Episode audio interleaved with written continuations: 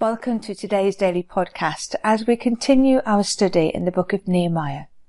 Today we are in chapter 12, reading verses 44 to 47.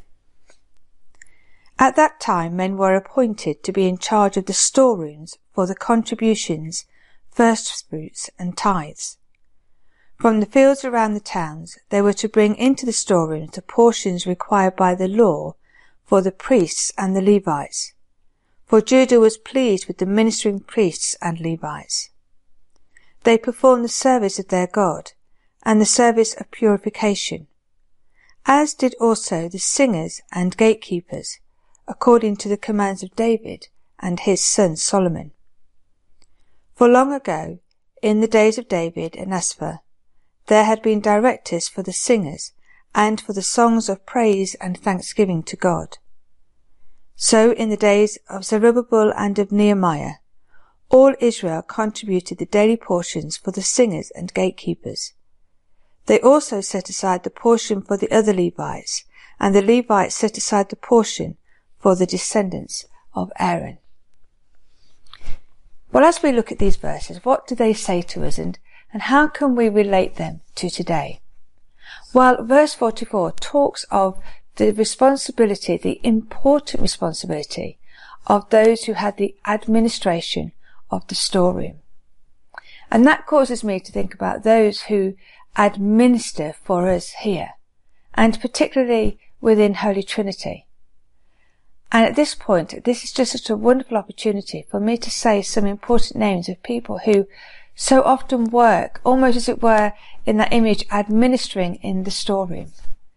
People like Stephen Gorton, who has worked tirelessly during lockdown to ensure that we can have our live streams and have these podcasts and so much else apart from caring for the fabric and the administration of Holy Trinity. Jonathan Stanbrook, who most of you will see playing his guitar on a Sunday, he has given hours and hours to ensuring that the, the, the presentation of the worship is beautiful for us he works tirelessly with the team on Instagram. He's a storeroom worker.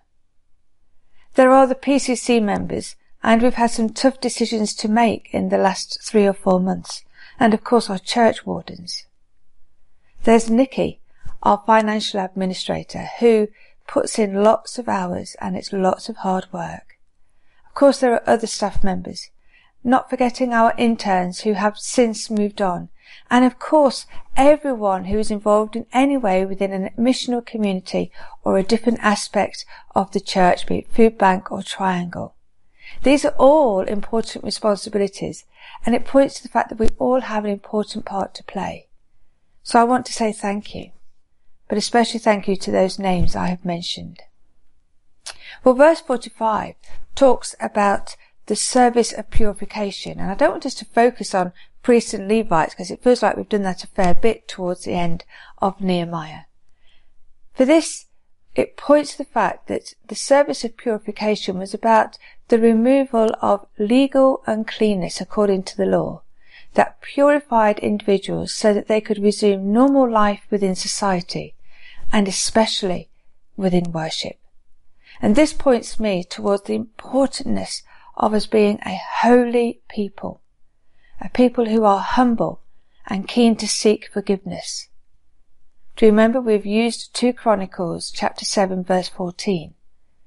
If my people who are called by my name will humble themselves and pray and seek my face and turn from their wicked ways, then I will hear from heaven and I will forgive their sin and I will heal their land.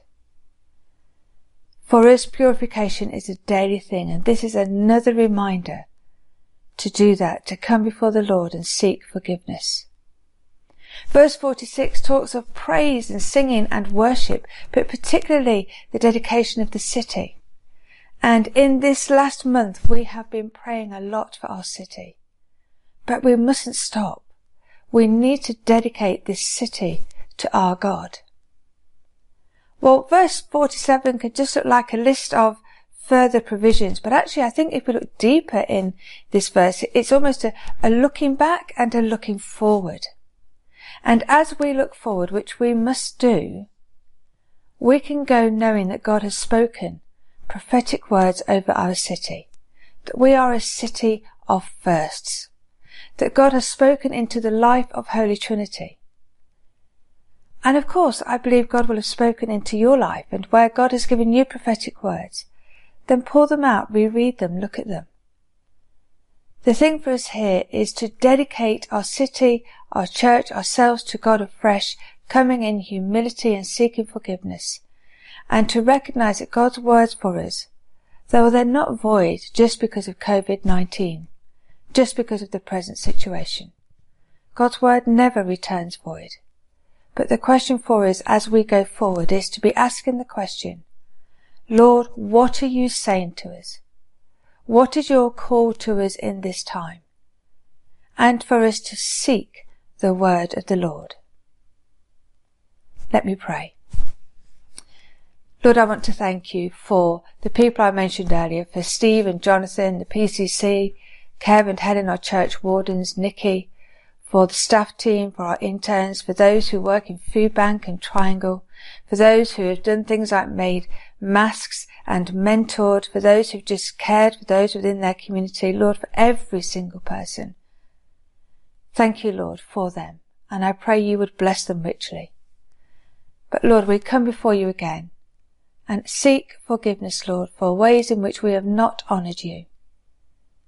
And Lord, we rejoice in you, in your glory and your goodness, for you are Lord of all the earth. And so, Lord, we look to you for the future and we say, Lord, speak. Your servants are listening. In Jesus' name, Amen.